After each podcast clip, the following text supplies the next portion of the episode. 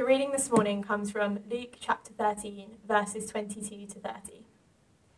The narrow door. Then Jesus went through the towns and villages, teaching as, as he made his way to Jerusalem. Someone asked him, Lord, are only a few people going to be saved? He said to them, Make every effort to enter through the narrow door, because many, I tell you, will try to enter and will not be able to. Once the owner of the house gets up and closes the door, you will stand outside, knocking and pleading, Sir, open the door for us. But he will answer, I don't know you or where you come from. Then you will say, We ate, ate and drank with you, and you taught in our streets.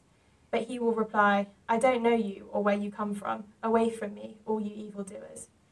There will be weeping there and gnashing of teeth when you see Abraham, Isaac, and Jacob and all the prophets in the kingdom of God, but you yourselves thrown out. People will come from east and west and north and south and will take their places at the feast in the kingdom of God.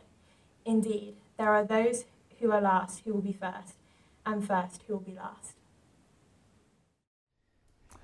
very good morning to you. My name is Michael Volland and I'm the principal of Ridley Hall here in Cambridge. And it's wonderful to be here this morning, invited to preach on what is a challenging but wonderful passage in Luke's Gospel. Uh, so before we get into the passage, let's pray. Uh, gracious Father, we pray that you would open our hearts by your Holy Spirit to hear what you have to say to us through your word this morning. Pray that you would help me to uh, speak as you guide and direct and help uh, each of those listening to have ears to hear and eyes to see and to receive more understanding uh, about you, and who you are, and uh, to grow in love for you and willingness and ability to serve you in this world. We ask this in Jesus' name. Amen. So, someone asked Jesus, Lord, will only a few be saved? Here we are then, right at the heart of the matter salvation. Who is saved? Who isn't saved? Who's in? Who's out? A select few or any and everyone? And how do we know? And if it's just a few, what do we have to, to make what do we have to do to make sure it includes us? If it's everyone, do we even need to think about it? What is salvation anyway? What does it mean to be saved? Someone asked him, Lord, will only a few be saved? Now, Luke doesn't tell us who asks this question. Might be a disciple, could be a Pharisee, maybe someone in the crowd, but it's the sort of question that anyone could ask. And Jesus responds addressing everyone, even the disciples. He doesn't answer the question directly. Instead, Jesus issues a challenge strive to enter through the narrow door. And the challenge also serves as something of a rebuke. Jesus is effectively saying, Look, you're asking the wrong question.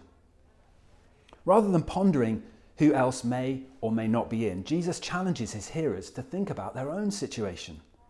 You, he says, all of you listening, which by the way includes us as the readers of Luke's Gospel, strive to enter through the narrow door. So, what do we notice? Well, first, there is something to enter. There's a movement from and to. Second, entry is through a narrow door. Third, entering requires effort on our part. We're told to strive. And fourthly, there is an urgency to Jesus' challenge.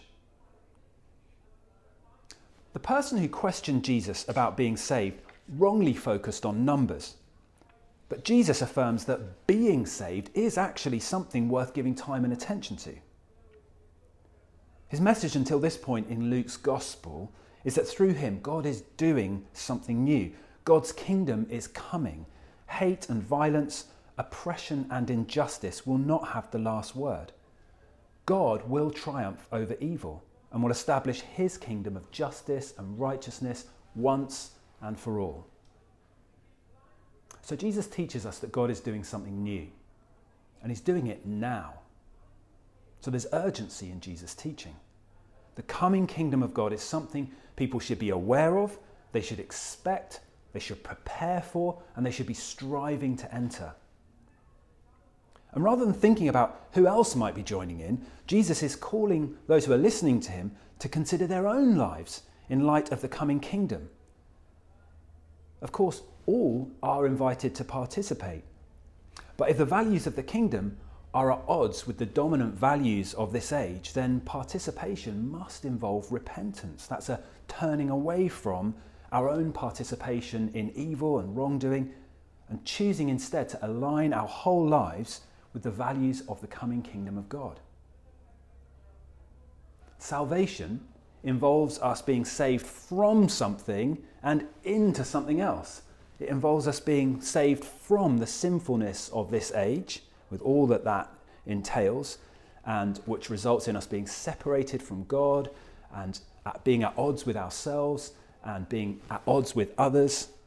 It involves being saved from that to the life of the age to come, in which we are reconciled to God, reconciled to ourselves, reconciled to one another. It's a movement from isolation to community, God's community. From being stuck on our own in the dark to being brought into the kingdom of light and life with others. It's a movement from death to life. And Jesus clearly considers that this situation is far too urgent for us to be thinking about exactly who or how many other people are being saved.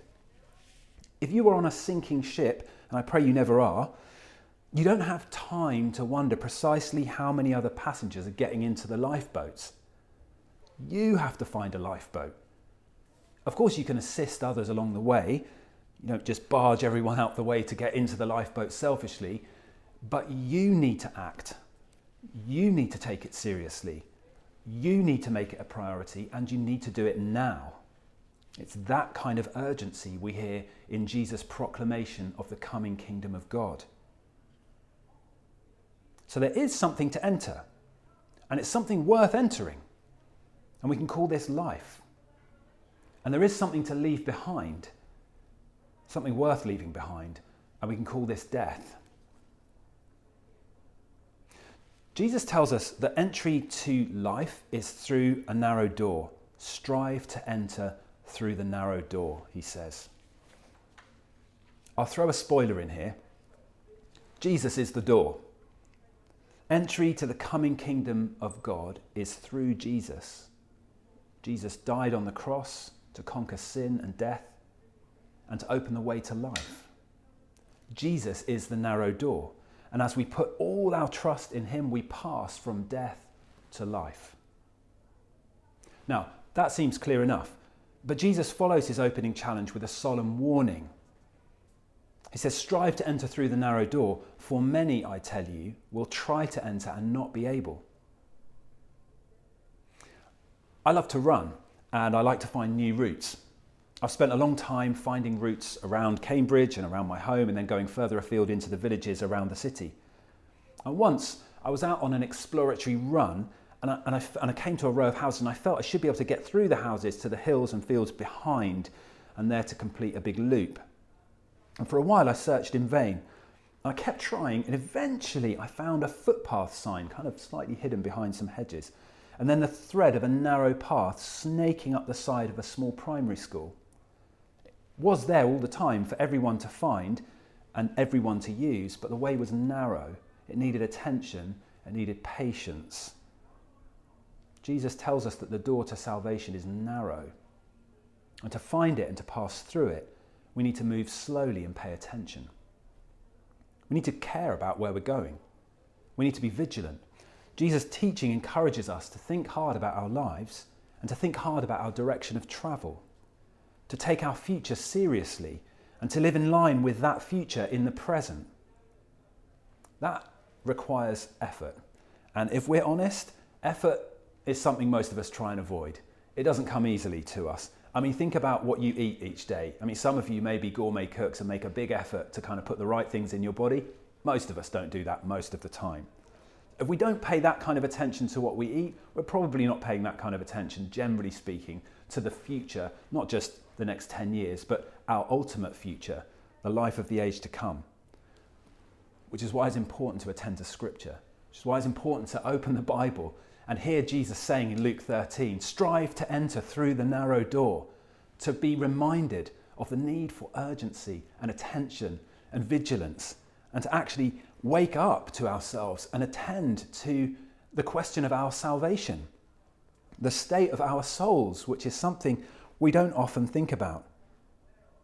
Because Jesus says, Many will try to enter and will not be able to. He is the narrow door to salvation, and He calls us, all of us, the invite is for everyone, to strive to enter through Him. Jesus uses this word strive. Uh, it can also be translated agonize. It was used in relation to athletes in training. You can imagine the kind of diligent, focused, day by day, disciplined work that an athlete needs to put in to compete in order to win. There's no mistake that that word is used. Strive, agonize, be disciplined, attentive. This is going to require serious effort. And that helps us to understand that entering through this narrow door isn't just a breeze, it's going to require some effort on our part. Jesus wants us to weigh that up, actually, as we make a decision about following him, to weigh up the consequences. This isn't easy, this is a tough call. Jesus doesn't pull his punches. You're going to need to work at this, he says. You're going to need to give this all that you have. But let's be very clear Jesus is not telling us that we need to work hard to earn our own salvation. That is not what's being said. There's nothing any of us can do to save ourselves. Salvation is a gift of God, freely given, freely received. And Jesus makes that gift possible through his death and resurrection. And we make it our own as we actively put our trust in Jesus and invite him to fill our hearts, shape our lives. And as we do this, we're filled with the Holy Spirit who works in us to shape us to be more like Jesus. And that's important too. There's a kind of strapline in our culture. Uh, we need to be the best version of ourselves, be all you can be, be your true self. Actually, that isn't the Christian message. The Christian message is actually be conformed to the image of Christ, become more like Jesus. Which isn't to say we lose our individuality, the gifts God has given us. Those are precious, beautiful gifts for us to use in the world and among his people. But we somehow, as we give ourselves to the life of faith, become conformed to the image of Christ. We become more like Jesus, not better versions of ourselves. But that's a slight aside, that's a whole other sermon. This working of the Spirit inside us, what the church has called sanctification, is a lifetime of work. We're becoming more like Christ, becoming holy. Doesn't happen overnight. We find we're being changed, and we find day by day, week by week, year by year, that our whole way of seeing things is gradually coming into line with the way God sees things, the way God sees us, the way God sees others, the way God sees the world. And we're able to want to live for Him now and to make a difference now, as well as longing to be with Him in the age to come. And that's the life we're being shaped for. We're being shaped for the life of the coming kingdom of God. A life that is shaped by God. And we know that God is the source of love and joy and peace, and patience and kindness, gentleness and generosity and faithfulness and self control. You'll recognize that list as the fruit of the Spirit. These things tell us what God is like. And so we're being shaped to be more like God, to be fit for the age to come. But we can't achieve any of this. That's God's work in us. It's His idea, it's His initiative, it's His gift. Our part is to open our hearts and cooperate. But Jesus still uses this word strive. Salvation is via the narrow door. And you, says Jesus, should strive to enter. So Jesus is urging us to keep this as our main focus, our driving force, to keep desire for God and desire for His kingdom as the main thing in our lives.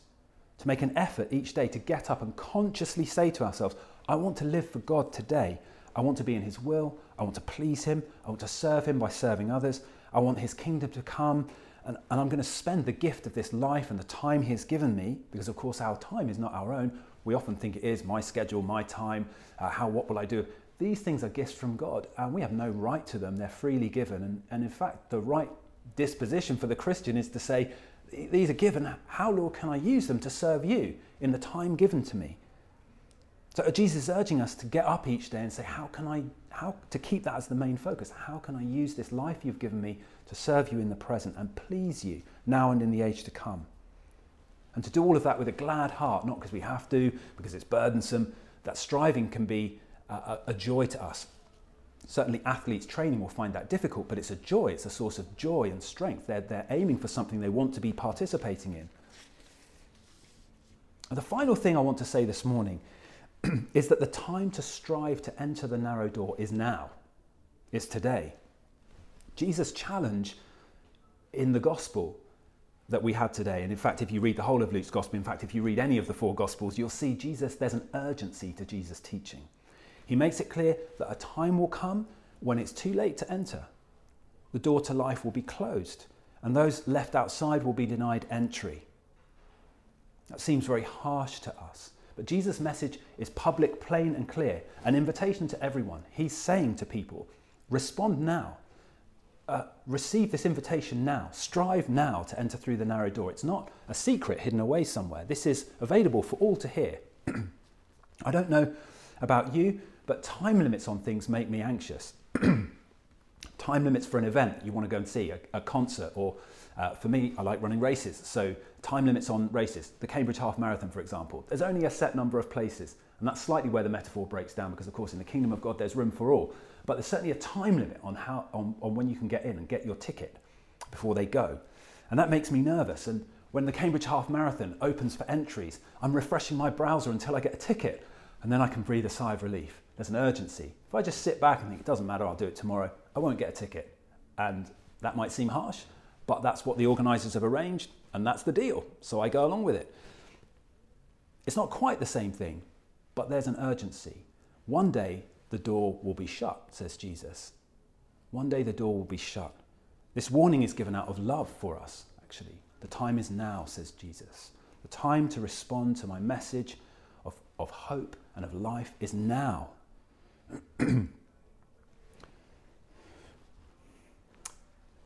Each day, the end of the age comes closer. We don't know when that will be. We're told in Scripture not to uh, speculate, actually, to live now in the present, glorifying God and trusting Him for the future.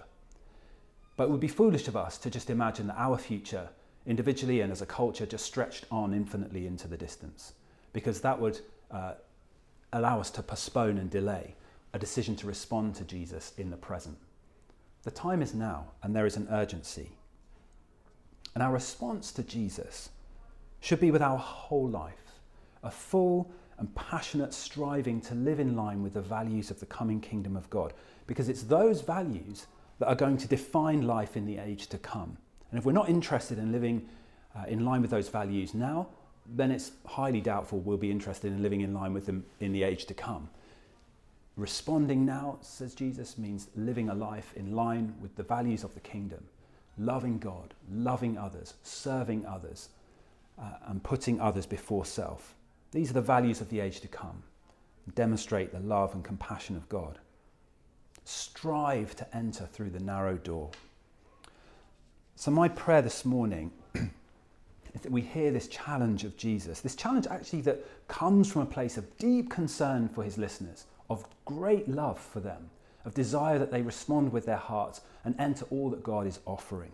So, my prayer is that we hear this challenge of Jesus with open hearts, that we receive the grace from God to respond. Uh, we, we actually need that grace to respond. We need God to give us the gift of being able to respond to his invitation. So, my prayer is that we receive that grace from God to respond and that we receive also a desire, a growing desire. In fact, I would encourage you to pray, Lord, give me desire for you. Help me desire you with my whole life. Help me to set my whole heart on, on knowing you and loving you. My prayer is that we desire to strive and that we're filled with love that keeps us attending to this. That when we wake up each morning, we think this is what today needs to be about focusing on God, loving God, knowing God, serving others with our whole being, gladly, gratefully, growing in joy and hope. So let's pray. Gracious Father, we do pray that this morning you would give us hearts open to this challenge and wonderful message of Jesus that the way to life is open, that it's through the narrow door that is Jesus Christ Himself. He invites all to come. We pray that you give us the grace to respond day by day, to strive to have the energy and grace to live in line with the values of the coming kingdom, to make those our values to live lives of loving service to those around us, to seek to honour and please God in all that we do and all that we are. Lord, give us desire for you that grows day by day. Fill our hearts with love from you and love for you. Fill our hearts with love for those around us so that we might share the good news of Jesus with them too. We ask all these things in the precious name of Jesus. Amen.